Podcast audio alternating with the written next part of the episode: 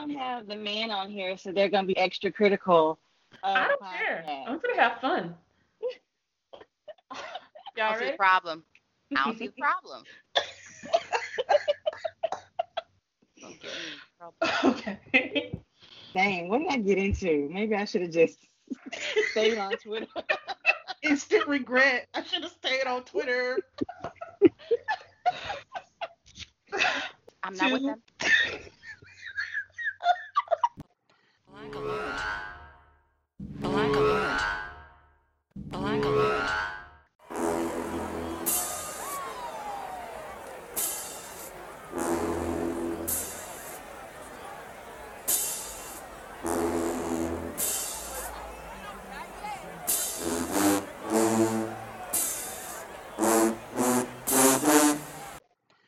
Back to another episode of Black Alert Podcast.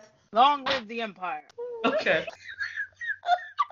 Your melanated reference to all things Trek across all four quadrants. I am Marisha, and I'm here on the con with the bridge crew, Shaniqua. What's up, y'all? You gonna say hey? Hey. Grace. Is at Casual Grace. Hey, I'm the one who's always singing in the background. That would be me. Raina. Hey, everybody. Velvet 214. How you doing? André. What's going on? We have a very special ambassador with us today, Maura. Hello, everyone, and thanks for inviting me. So, how did you become a Trekkie, Maura? Actually, it's not that many years ago I became a Trekkie. It's about 6 years ago. For reference, I was born in 1980, but so when I was a kid, all we had was basically national TV stations and satellite TV if we could pay for it.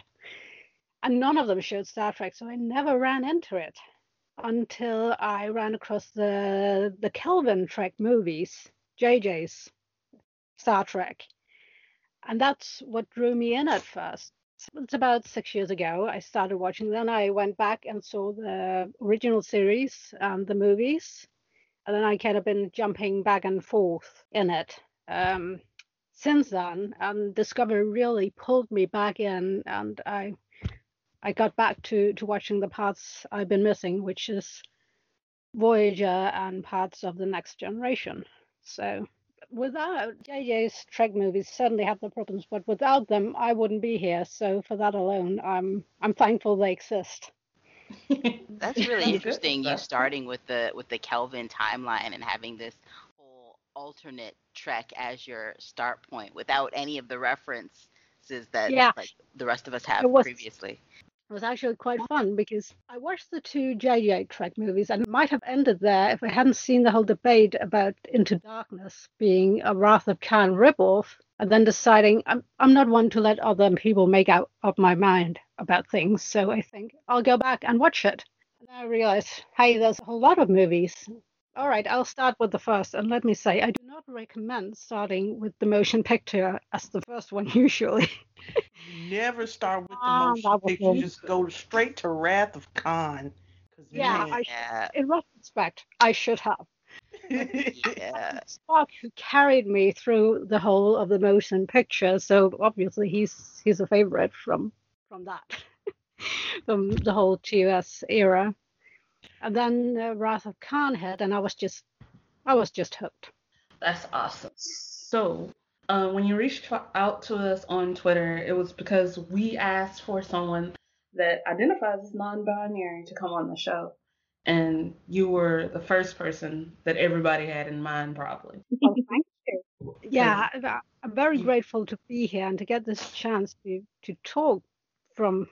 Like, I'm a bit unusual, maybe, because mostly when people think about non-binary people, they think about maybe someone Adira's age, actually, like a teen or someone in their 20s. I hit 40 this year. I actually come out as non-binary until a bit earlier this year. I didn't even encounter the term non-binary until I was in my 30s. I had always had this weird relationship with gender. Like, I was assigned female at birth. I always knew I wasn't a boy, even though I did boy things and guy things when I got older. I'm not a guy, but don't really feel like a woman either. So what am I? But I didn't really have a word. I didn't have a reference.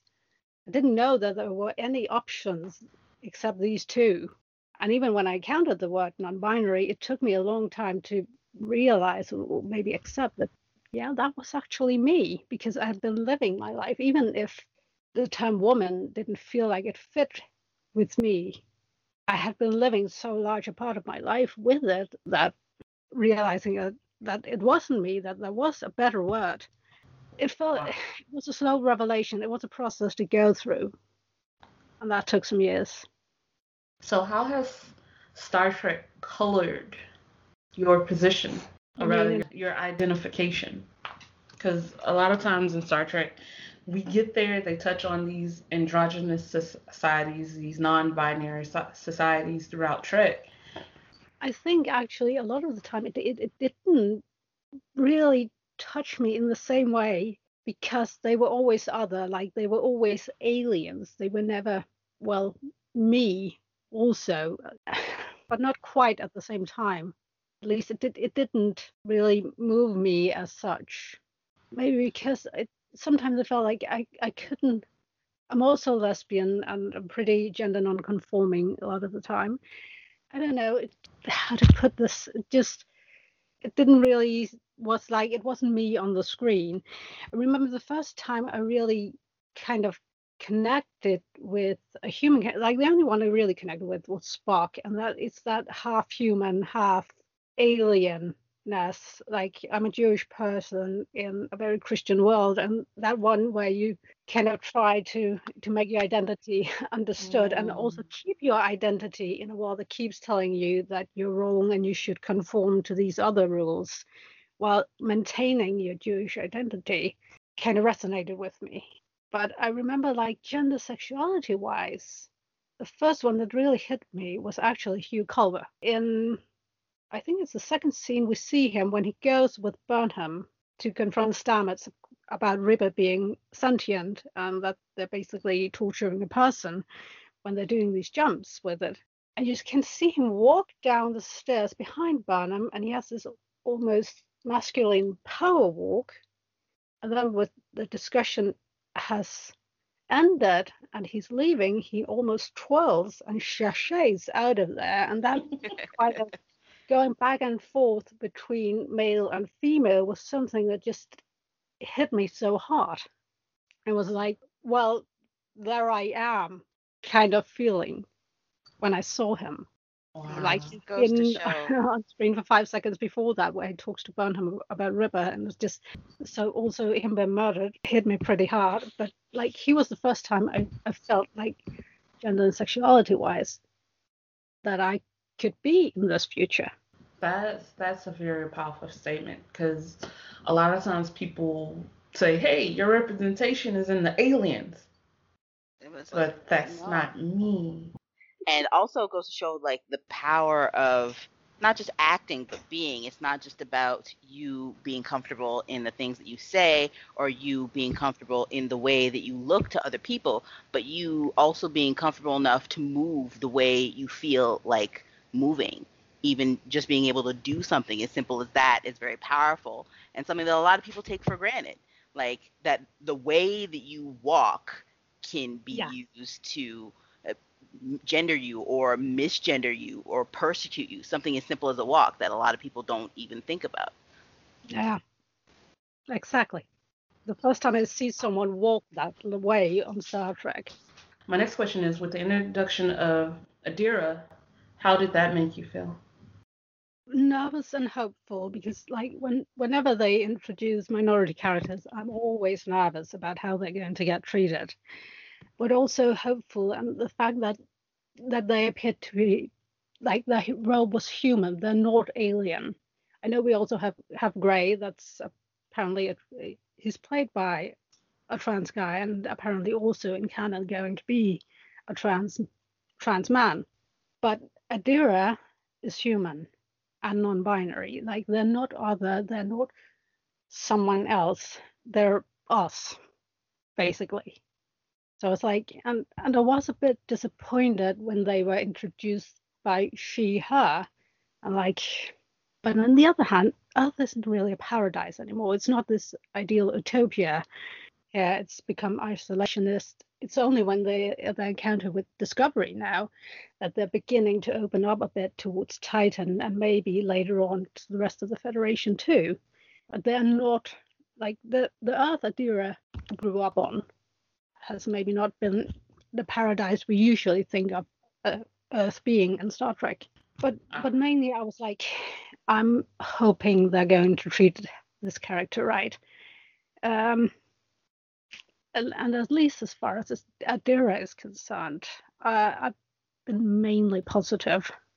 Everyone's touched on the scene of them saying their pronouns and announcing who they are and not saying it's the alien, but their personal perspective, how they feel. Because you also notice that when they refer to Gray, it's he. Yeah. So I thought that was lovely. Yeah, and actually one thing I wanted to say about Adira, it's like the whole coming out scene where there's been a lot of discussion about whether this was well done or not, and a lot of people say that they would have loved for Adira to just have been referred to themselves as they, them from the beginning and not have this whole thing about it. I can see that, but as I said, Earth isn't really that paradise anymore. And also comes across as this very private person who keeps things to themselves until they are certain of themselves and until they're certain of their surroundings before they start open up. And I'm not sure it would make perfect sense for that kind of person to be completely open about themselves from the beginning. But I really like the way it was framed. Like, everyone has been referring to Adira as she, her, including Stamets. And when Adira says, well, I never really felt like a she or her, so I prefer they, them. And Stamets just go, okay. And that's it. Like, when we hear referred to them from that point on, it's they, them.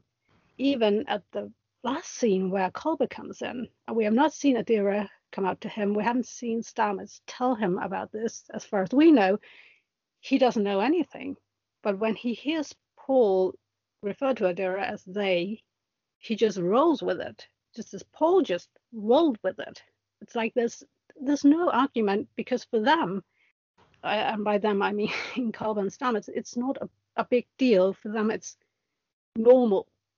Like, I misassumed your pronouns.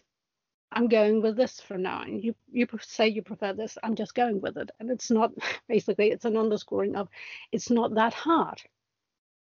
There's also one more thing in Adira's scene there when they say, I've never felt like a she or a her. Well, pronouns are not necessarily gender tied for everyone. Like, there are non-binaries that go by she, her, some go by he, him, no, some by go by they, them, some by neopronouns. But to most people, like, when you say, I don't feel like a she or her, what you're basically saying is, I don't feel like a woman, I don't feel like a girl. And, like, when you look at Adira, most would assume girl by looking at them.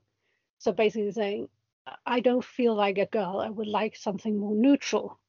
And while I didn't find Trek when I was 15, if I had access to streaming like we do today, I would definitely have been all over this show. And I'm trying to think of how much it would have meant to, like, 15, 20-year-old me to have that one saying, wait, you have another option.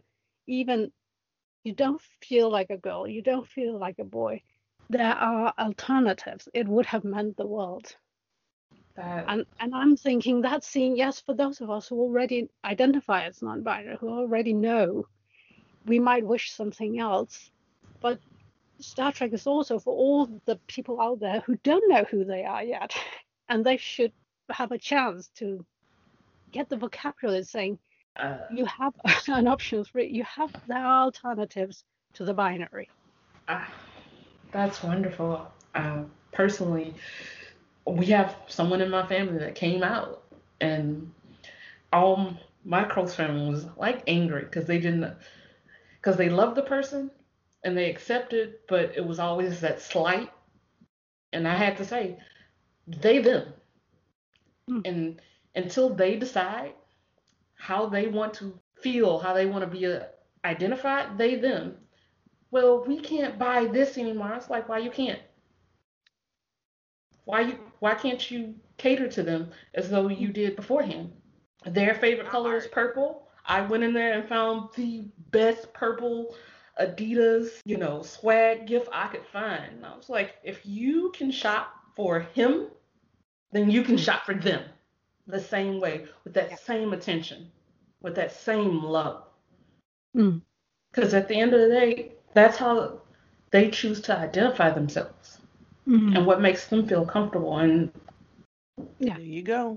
That's all that's all it really boils down to. Like, respect other people. It may not be what you necessarily want or think is okay or whatever, but that doesn't really matter. We're all trying to just get through this life and, just let people be who they are. Leave people to live their lives as they see fit. Yeah. Yeah. But also that coming out scene would also make for a good starting point for a conversation exactly there. Well, what is non-binary?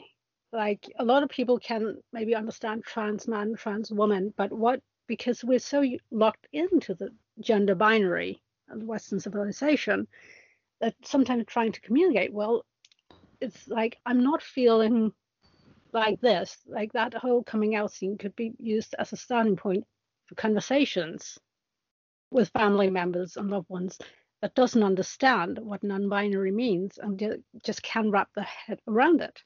Yeah, I think that was a good way for them to actually do it that way, because that's what Star Trek has done in the past. Like, them having that scene to set that up, that's classic Trek right there. At least it is, in my opinion. We're going to have this conversation, and we're going to go ahead and let you guys, if you need to use it as a springboard into something serious, then by all means, use it and then jump right on in. So I respect the writers for actually having the conversation between those two characters, and that was good writing right there, in my opinion. Well, I'm definitely looking forward to how they develop that storyline, because we are receiving a lot of space dad interaction. Oh yes, space dad. I love the gay space dads. I love this little found family. We haven't had in Trek since DS9. Just a family unit on a ship. So I'm enjoying that aspect. And there's no family drama. It's just them. You get these wholesome moments that it's like a palate cleanser before we get to Terra Firma. Terra Firma. Terra Firma. Terra Firma. Okay. I know we're about to get off in that, so I'm just going to go ahead and say this. I did not expect any of that, but I'm shook. I was shook to my core. Boy. My edges was snatched. Ooh, I need some regrowth. Don't get too ahead of yourselves. We're going to have to talk about all of that. Okay. Brief recap of the episode. We open with some cool cinematics and learn about what's happening with Giorgio. There's some references to the temporal cords and a little nod to the Romulan mining ship. Next, we get into this debriefing, and I want to start here with this debriefing. I'm going to shoot at my captain, Saru. Saru is trying to play this by the books, as though he has not learned that by the books is not necessarily good for anyone. And I feel like this is as much as we have this reoccurring thing with Michael being a rule breaker, we also have this reoccurring thing with Saru trying to play things by the books after being shown desperately that maybe the books don't work. Eventually, of course, I'm going to call her Zora. Zora gives the information that if Giorgio can be saved, it's on this vacant planet. And there's interaction between Burnham and Giorgio. We have Saru saying, to hell with Giorgio, the needs of the many. Ain't nobody gonna miss you. Oh, wow. Really? That's how I felt. That's how I felt. You're not wrong, but yeah. He was like, oh, such a pity. You're gonna die, huh? Well, that's not our problem. That's how I feel. They clearly don't like each other from the moment she stayed on Disco in their universe. He's like, oh boy. We get hints at Admiral Vance's life inside the burn. Him admitting, I've made plenty of wrong decisions and I've had to live with them. Don't go down this road. So in those interactions, what stood out to you guys? I think it's funny how, you know, Saru is like Mr. Protocol, Mr. by the book, and Vance tells him, this is not how it always works. Unfortunately, we have to make tough decisions, sometimes that are not written in the Federation manual that you've studied. And he kind of reminds me of Boimler from Lower Decks, who's obsessed with, got to do everything by the book. And I think it was the second or third episode where they were doing their tasks, and they had their timed, they institute this new time thing. And everybody's like freaking out, and he's having a great time because he's used to order and everything being, 1, 2, 3 versus this is not how real world works. And we have to sometimes jump out of that bubble. And I really enjoyed that moment. And also I gave a little side eye to Vance. And it's like, oh, so you just want to be told in the future what's going on, which I get. You don't want to be in the black, but also how far does this go with a lot of the decisions Michael has made or other characters on our show have made to not follow the rules or to bend them a bit so that the overall needs of the many are taken care of. Mm-hmm. Mm-hmm. What about you, Grace? I absolutely agree with what Raina was saying. One of the things that we seem to forget, or at least, it slipped my mind for a little bit, is that Saru is still a very young captain in terms of where he is in his captainhood, or whatever you want, his tenure as captain, however you want to put it. And he didn't come to being captain after being a first officer for a long period of time and then promoted to captain after having all this experience under another better captain. He didn't have that sort of, captain school, captain kindergarten, captain nursery, the benefit of that so many other of the captains that we've seen on Star Trek have. He's still very new to this, and he hasn't had the opportunity to see another captain make those mistakes and learn from them. So he, in turn, doesn't have to make those same mistakes and learn from them. He is still very much by the book, and I think it's good that Vance is trying to step in and take that role and show him that you're not always going to get things done by the book. By the book isn't always the best way. It's okay to bend the rules a little bit, and bending the rules may get you a better result. Now, the issue comes later on in the episode when he... We ain't there yet. Yeah, go ahead, Dre. We will come back.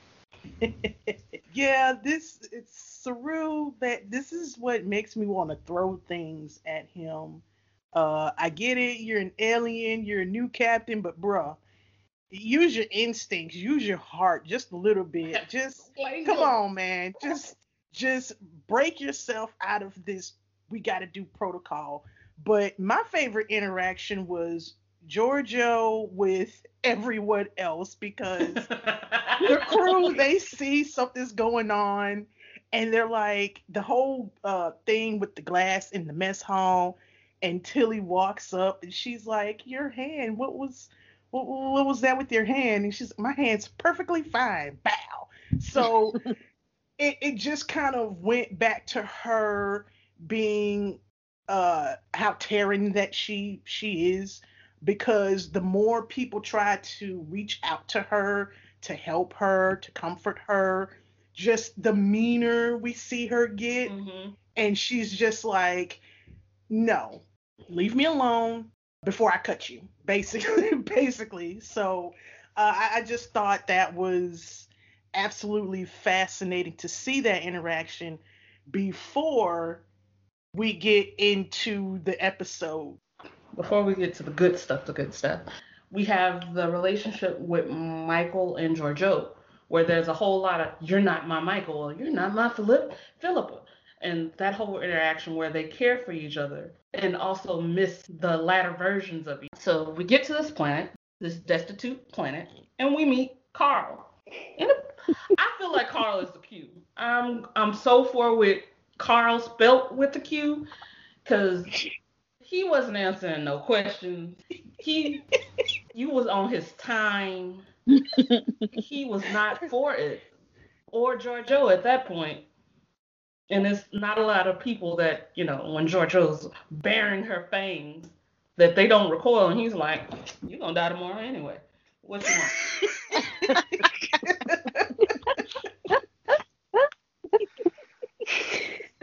So there's been quite a few speculations. I'm for he's cute. Well, anyone else had any other interesting rabbit holes they went down after that?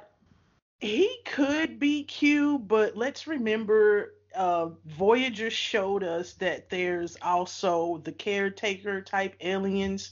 So the Q we know are not the only godlike, omnipotent type aliens. So it's going to be interesting to see, is he Q or is this a completely different alien species that we haven't encountered before the burn? Even before the burn, we've never encountered these beings. Okay, I'll ride with that. Because we've encountered quite a few that had that omnipotent feel. You know, some people make whole planets just to be what they did wife. That's early in season 2, isn't it? Yeah, season 2. Yeah. All right. Yeah. This banter, and I love written word banner. It's beautiful. So we have this banner, and we're not even talking about the fight scene between Michael and Giorgio. The lighting, that wig, and those moves, I don't want to get caught by Michelle Yeoh in the dark corner at night. I practice martial arts, and them fists come fast. That's all I'm saying. Yeah, I don't know. I mean, she was that poor bag was taking quite a bit of a beating, and then, you know, all of a sudden, slap came across Michael's face, and but you can definitely see where Giorgio is. She's tired of this, you know, Discovery trying to coddle her, trying to make her feel better. She's just like, look, I'm gonna die. That's it. And she has this quote, Taryn greets death every morning. And it's like, I wake up knowing I'm gonna die. Battle is here. You know, I fight to the death. And it was very very fitting for what we see later on with the Romanesque outfits, which we will get into, because I was floored by the costume design. Shout out to the team on Discovery for that, because I'm gonna need one of these outfits, one of them. Gosh, that is nuts. And that eye makeup, man. Oh, I just beautiful. Anybody want to sponsor one of those cosplays? I will wear it at my wedding, because it was everything. So we're getting there. So Giorgio decides to go the Looking Glass, because that was a very much a through the Looking Glass moment for me. And it's all hail her most imperial majesty, Mother of the Fatherland, Overlord of Vulcan, Dominus over Cunos, Regina Andor, all hail Philippa Giorgio, Augustus Eponius Centauri. That was a mouthful. that title was wild. I was like, oh, they going through the whole thing. Oh, okay. Her Mother of Dragons. Yeah, exactly. Very Khaleesi, you know, Game of Thrones vibes. I love the connection towards the Roman Empire there with Augustus / Octavian. I did some research on Iaponius, which apparently is linked to Japan. So there was some nod to the Japanese Empire there. But yeah, she just rolled in like, I'm here and bow before me. And it looks like everybody seemed to be having a little bit too much fun on the ship. And, you know, you could tell that everything has been lax and too much excitement going on, and she rolls in and is like, uh-oh, and she is, you know. Yeah, everybody's tighten up real fast, real quick. And then we see, you know, Taryn mirror Michael, and the hello mother. It's just the way it came off. It's just like, hello mother. Reminded me of the Wicked Stepsisters in Cinderella. Lady Tremaine, very, you know, sinister yet let me keep in line really quickly. What I noticed that for all this growling and her way with words and that fire that we are used to seeing when Philippa graces the screen, Giorgio, when she gets back into her element, she shook for a second. Mm-hmm. Yes. And yes. I was like, wait. That was shocking to see. Yeah. Ain't no backing down now. You'll watch this life. I thought that was a great contrast to how we saw her interacting with the rest of the crew. Like, let us comfort you, and she's like, no. And then she walks through that door and she realizes when and where she is. Her face was just like, oh snap. Not in Kansas anymore. It was wild. Raina. No, that was best. She walked in and it was totally different vibes. She was like, wait a minute, I'm not used to this. You know, I've been on Discovery getting, you know, hugs and do you want to talk? You know, therapy and, you know, everybody caring for her. Now it's like cutthroat. And, you know, she realizes that she's back in the situation where she has to make that decision with Michael. And she's learning about the plot against her. It was very, you know, Julius Caesar, you know, who's gonna come with the stabbing, you know, where's it coming from? Maura. Yeah. I've actually found it very interesting. Like, before Philippa goes through the door, she and Michael has these jabs at each other, and Philippa brings up a very old one about Michael trying to save her because she couldn't save Prime Philippa, and it's pretty obvious Michael is beyond that now. Like, she cares for the ex-emperor for herself, as problematic as she is. Then when we get to the mirror universe, and Philippa realizes when she is, and that her own Michael is not dead yet, she's the one who becomes desperate to save her own Michael. Mm-hmm. Mm-hmm. Like, it feels like Philippa's almost projecting at that point that she is trying constantly to protect and save our Michael because she killed her own. She had to kill her own. And now, assuming any of this is real, because why are people assuming the world on the other side of that door is even real?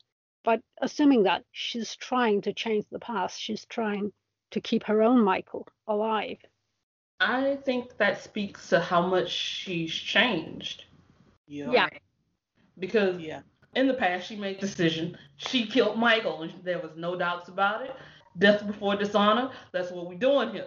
So for her to change and want to save Saru, want to save Michael, and you can see her thinking change, which is, I won't say character development, but it gives you hope that after experiencing the alternative, she feels that something can be better.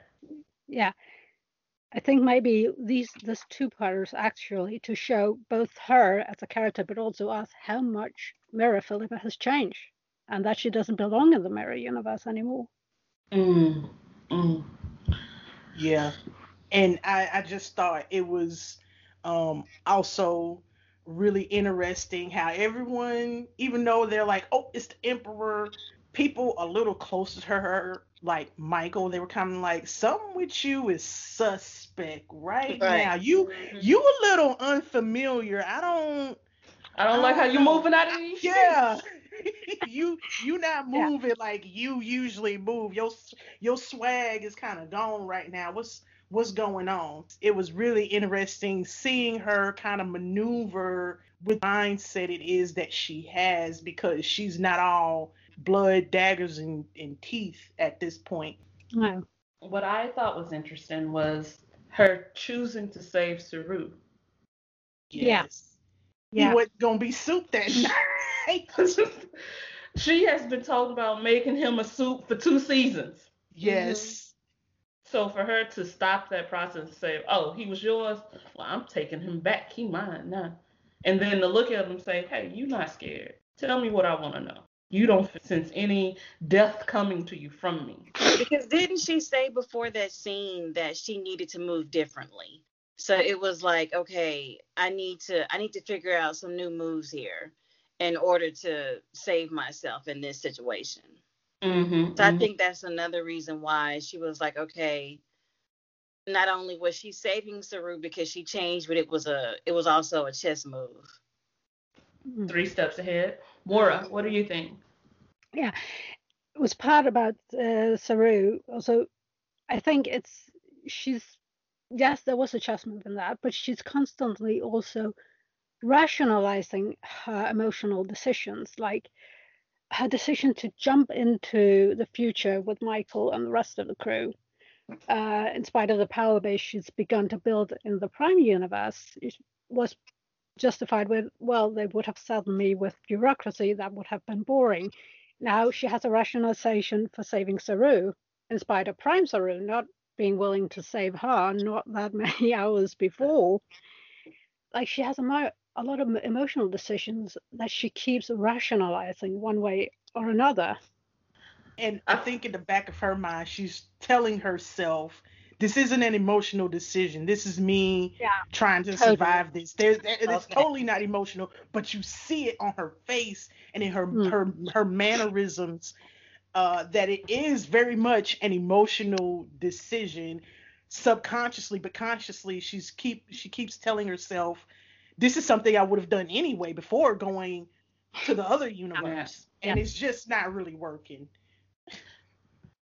I think it's nice that we get to see her struggle with what the Prime universe has done to her, these emotions, and you can clearly see in that society, emotions mean nothing. They have nothing. Seeing that change, I think, is interesting. Raina? Another scene that really got me was when Emperor Georgiou and Mirror Michael are sitting down, in their nice regal chairs and discussing what's been going on and getting a little catch up. And Michael says that she went to a planet, Kepler, and she wiped out the people. She literally had this power move where she just said, well, yeah, I killed them all. And you can see Giorgio's face go, wait, what?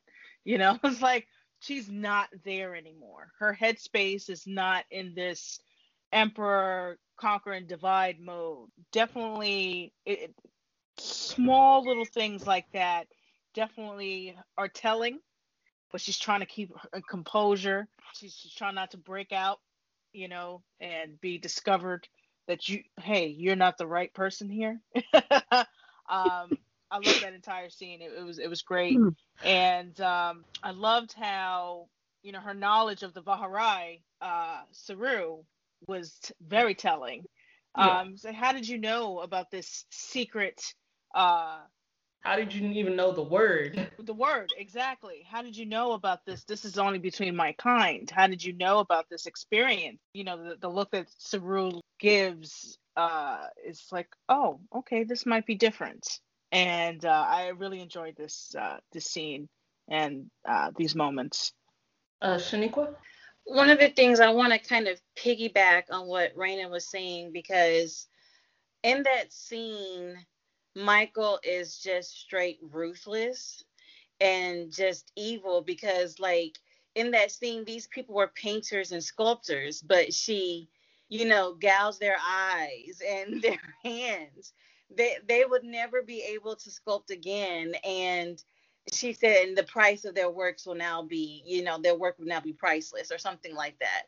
And I'm like, wow, like she is terrible. And it, to me, I didn't view it like that. You didn't view it like that? I didn't. Yes, I view the action as terrible. Let's get that there. But I thought it was spiteful to Giorgio.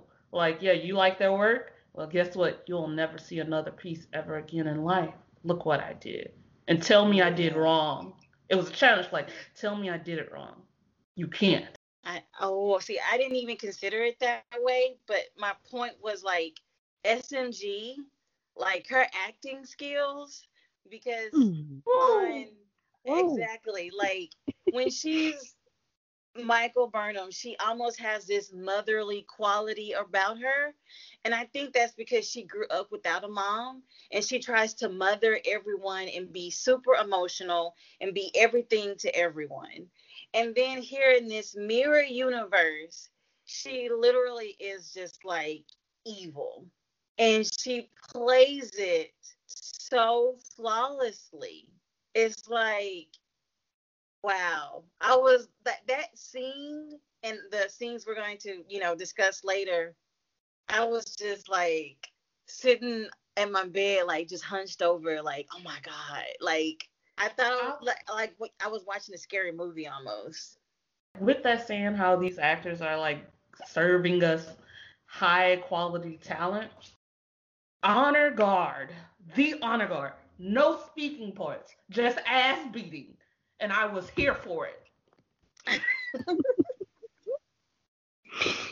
The dress, the garb, the face, the everything. I don't think it can get any more beautiful than that, because to command a scene without ever saying a word is so beautiful. Raina, how did you feel about it? Hot. just straight hot. Like, I was very thirsty watching the scenes. Shout out to Owo. Like, just looking fabulous. Ooh. And I put my locks for that. Even Detmer was looking snatched. Like, everybody was just looking great.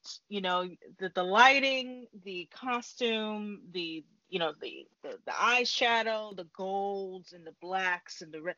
Love it. Colbert with his red sticking out. I love that. Mm-hmm. A little bit different from everybody else. He's got to be a little snazzy. Shout out to Wilson Cruz. But definitely, yeah. I mean, just moving with just power and authority. It was awesome. Great.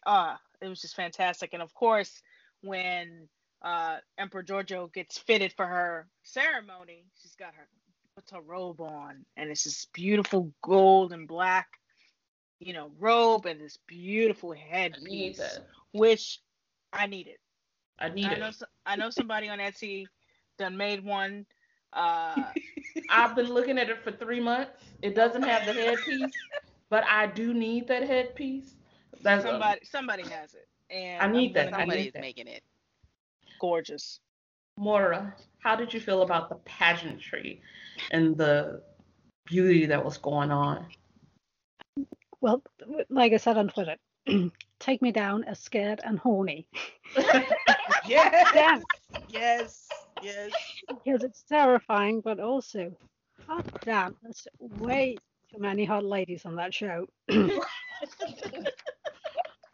Like that scene with Owo and Burnham at the end. Like, there need to be fanfic from that one. Definitely. It'll be on Tumblr soon. Watching that scene, and I'm like, how did they do this? How many outtakes was this? Because... yeah, that scene just took me to a whole nother realm of being a lesbian. I promise you, I just was like, I need this in my life. Thank you, everybody. I appreciate it. So, Lord, if we would have podcasts, this is where we go. This episode made me really thirsty between Detmer, Giorgio, Owo, and Burnham. Yes. Lesbian Dre is just overwhelmed with emotion. Grace, how did you feel about that honor guard outfit? I'm here. Sorry, I had to catch my breath a little because that's this scene. If there was any question as to whether or not I am as straight as I thought I was, stuff like this that makes me go, oh, you definitely not straight, baby. I'm so sorry. But here we have something that was, deep breaths were taken. I know AO3 people are taking notes. And I said in both of the threads that I did, please, AO3 people, if you want to give me some femme slash with Owo doing her Judge Dredd thing, and at some point her and Michael get in a fight, I am here for it. Just write it. I will read it. I will read it again. I will share it with everybody I know. Yes. Yes. Everybody looks so good in the mirror universe, so good and so evil, and yes. And I'm speaking of fights, the fight scene between Reese and Owo. Woo! It was funny because Michael's like, looks like there's about to be a changing of the guard. And Giorgio's like, no, she's fighting for honor. She's the captain, which Owo is the captain of her honor guard, right? Yeah. So she's can like, be trusted. Right. And she's like, she's fighting for honor. And we saw her about to kill this man. But she was like, okay, just stop. We got to get to this certain dude, Georgiou, for my new ship. So y'all kill each other later. I think Michael says that y'all can kill each other later. And so we don't see Owo finish the job. But man, that was another. Yeah, I had whole new respect and hot flash for her. What I found interesting was the fact that Giorgio told Michael, you know, she's fighting for honor. She had no doubts in Owo's trust. Even when Killy was like, I want to talk to you in private, she's like, nah, they can be trusted. And yes, I said Killy because she was giving me all the wop bap vibes with that hair. The side swoop. That side bang. The bang. With the Beretta phaser. Just like, what's up? You know? Loyalty always wins, Giorgio says. And as you know, Owo was over there pounding Reese on the floor, and it's like, oh yeah, this is what I like, and this is how it's gonna be. And don't get it twisted, Michael. I know you might have it. Yeah, exactly. I know what's going on, and that was sexy. Thought about that. A really sexy episode through and through, man. Oh my goodness. Everybody was sexy in that episode. Just even them in the, I guess that's the mess hall, you know, acting out. Everybody looked good. Everybody, I didn't know whether they was for the fight or have sex. And I was kind of curious to watch either way. I mean, it's the mirror universe. They can fight, have sex, and then go back to fighting. Like, that's not just Klingon. That's how Terrans roll. No. Grace? And the thing about the universe, everybody in the mirror universe just looks good with the D and the T on the end. Everybody looks good. Culber, when he showed up with the red for the medical officers that we have never seen before, the mirror red officer uniform, hello, come through. He also had that fire eyeshadow makeup going on. Everybody with the eye makeup. Like, I want to be an extra in the mirror universe so I can look that good. I need to. No, but like, just getting away. Star Trek, listen to us. Make this happen. We want to be extras in the mirrorverse. There you go. Putting it out there. Away from the sexy side of it, because I know we're gonna come back to it. Just seeing mirror universe, everyone, and I wanted to point this out because I didn't notice this until my second or maybe third viewing of the show, but we have mirror Landry, and Landry has been dead since season 1. Like, Landry, I don't know if you remember, got tardigrade that the Glenn was using to navigate their ship, so she hasn't been around in a while, but they brought back that actress to play mirror Landry because Landry is still alive in the mirror universe, and she's there. She's the one dragging the Kelpian all over the floor, telling them they'll be good for soup. And you may not notice, but that's not a new character. So she was in the back there looking good in her mirror universe uniform. And then another thing that I thought was really interesting, in the background we have human Airiam.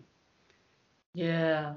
Like, not the robotic half cyborg Airiam. We have human Airiam in the mirror universe. And human Airiam that we saw in her favorite memory flashback, Airiam as a cyborg, was played by Sarah Cheesman in season 2. So they brought her back to be mirror Airiam. But the extra cool part is we also have original Airiam, who is now being played by the same actress that plays Lieutenant Nilsson. And I know y'all didn't see her the first or maybe even the second time around, because Lieutenant Nilsson in the mirror universe has dark brown hair. If you look again, because I know y'all are going to look after this, she's posted up in the back with her dark long hair also looking good in the mirror universe. So we have a lot of people that may not necessarily be around in the prime universe, in the mirror universe, and they all look good. Everybody looks great. Yeah, I need the mirror universe workout plan because I plan to be snatched. It says a lot, too, that because Giorgio not only went back to her universe, but she also went back in time, that we see a honor guard Owo, who the first time we see the mirror universe for Disco, she gets the axe, man. Mm. She did. She got the axe, but seeing her in all her glory, and yes, and just hotness. The thirst has to blink three times. Owo can step blink three times. Step on me. I will lick that woman's boots, but that's not it. Neither here nor there. So we have the hotness of the mirrorverse going on, that undercurrent sizzle, and we have Giorgio trying to get through to Michael and save Michael, and then of course all of it fails. It's for naught, and we have this scene. This declaration that, you know, I was king. I was queen of that trash heap. You've done nothing for me but make me small. And because someone made me big, that's what I'm rolling with. How do y'all feel about that? That scene, I'm not going to lie. That scene hurt the mess out of me. It was triggering because it was like, to me, Michael still didn't realize that she was going to be in Lorca's shadow, in my opinion. It's like, okay, so that's just my opinion, y'all. You know, I'm new to this. So it's like, okay, yeah, you were queen of that trash heap. So you'd rather be in a trash heap than, you know, reporting to someone that actually had love for you in some sort of way. And Lorca is definitely using her. And so I feel like this it was painful to see, because even after everything, Georgia has this sincere love for Michael, and Michael betraying her like that, even though it was interesting and cool to see, it was like, ouch, like I felt that pain. I don't know if I'm just getting too emotionally involved, but I was like, wow. No, I didn't. I saw that too. For me, no matter where you are, Mirrorverse or Prime, you see Philippa grooming Michael for a takeover, whether it's the ship, her own ship, or Prime Direct, the Prime. So I don't know why she didn't see that. You know, yes, you were queen of a trash heap. I didn't feel like that was a valuable anger there. I was just like, okay, so this is what penis makes you do. Yeah. She's digmatized. I was not. See, Maura and Dre, y'all don't have to worry about that. But yes, they do. Maura? Yeah, it made me actually think about also Prime Michael, how both of them, Mirror and Prime Burnham, doesn't like having positions they don't feel they earned.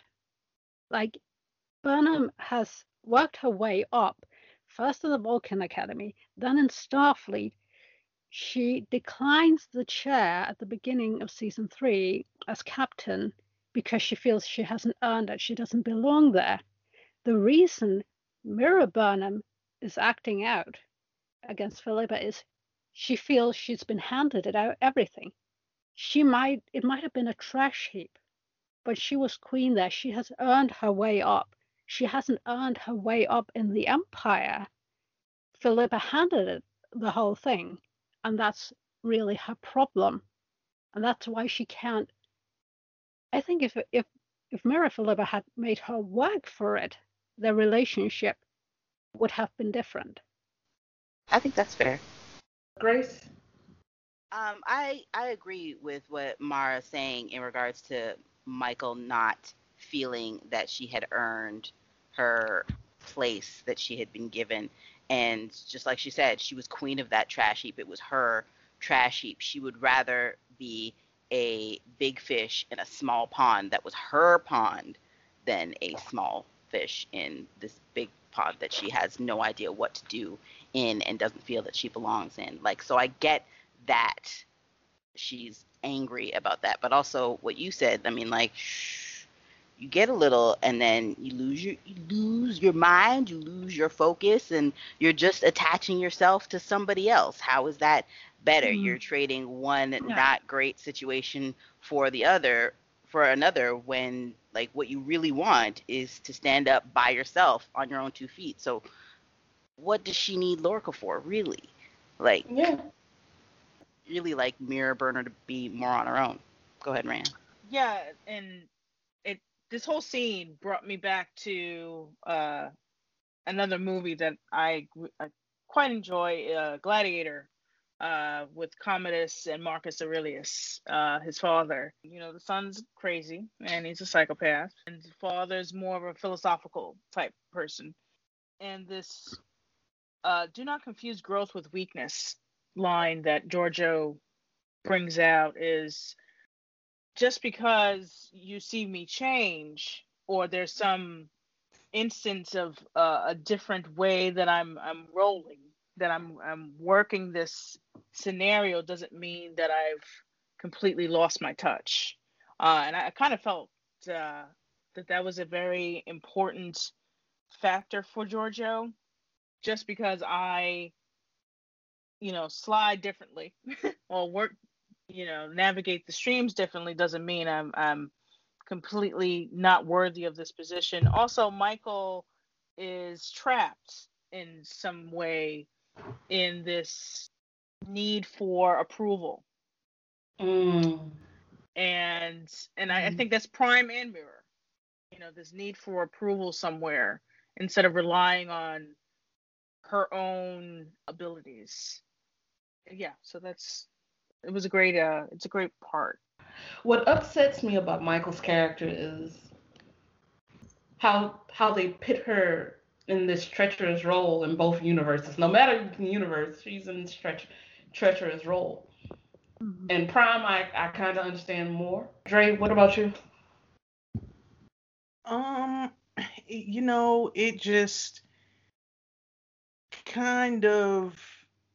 Well, this episode, I think the main theme that they've been trying to hit on is what's really strength and what's really weakness in this particular episode, because we see Giorgio back in her own original time and place trying to get back to something that she's not really familiar with anymore. And we slowly see the realization that we might have been going about our exploration and our conquering of other worlds and other species kind of the wrong way. Maybe there is something to the way I saw things being done in the other universe, as opposed to always projecting this idea that you have to be strong and you have to be treacherous and all of that stuff to have power, to have respect. And I think in a way she didn't realize how tired of that life she was, constantly having to look over her shoulder and all of that stuff. So I just think we're going to see that. And judging from the previews, I think we're going to see that that's going to come to the forefront of her mind just a little bit more. And she's just going to get back to that whole changes in weakness. And they're going to kind of play on that theme a little bit more, which is fascinating to do with a character like Giorgio, who we see is torn the same way we've seen Michael torn from the beginning of the show. Michael just coming from these two worlds, and now we see that with Giorgio at this point. I do like how they play the duality. I hate that Stamets just can't get a break in either universe. You just, how many times you gonna get shanked, dude? You can get blew up, shanked, threw into a warp core. Can he survive in either one of these universes? Time. He just, wow, he's just not meant to normal at all in any universe. So I'm looking forward to this. I'm looking forward with I don't think we're going to solve the burn with the last 5 episodes. And I'm looking forward for this part 2. And Giorgio just killing it, because it's very much some supreme acting going on. So with that, I think we just did a show. Pigs Aren't Culture, a.k.a. Maura, for coming through and blessing us with your knowledge and giving us these beautiful moments to think about. And putting up with our foolishness. I loved every moment of it. And thank you so much for having me. It's been a true joy being here. I'm glad we all can agree that it was very much some hot ladies in the Mirrorverse. And I want to be one of those hot ladies. You can follow us on Twitter at Black Alert Pod, where we will engage you. And it probably won't be me, but it definitely will be one of them. Shout outs to the costume design department. I'm kidding. Second up. Facts. Costume. Makeup. Costume and makeup. And set design too, man. And the seamstress filling them and making them for the public, because I expect to see it on Amazon very soon. Plus size, if available, please. Please plus size. Etsy for the crown when y'all find it, because I know y'all will find it. So please link the Etsy for the. Yes. I just want to wear it to work. Congratulations. And I'll wear it in my house. On your engagement nuptials there. Congrats. Future. When the pandemic is over, I plan to take plenty of photos. Please send me your ideas. I will share this part of my life with you. Over, I'm expecting invitation mail. Most Trekkiest wedding. I can't wait. Trek and Star Wars. Please follow us individually if you must. I am Commander at Trek. Velvet 214. Sad and yellow. At Dretopia. I'm still waiting on Grace. I said it at Casual Grace. I'm sorry, me and Shaniqua kind of overlapped. And just keep trekking. Thank y'all. Wow. Bye. Bye. Bye. Bye.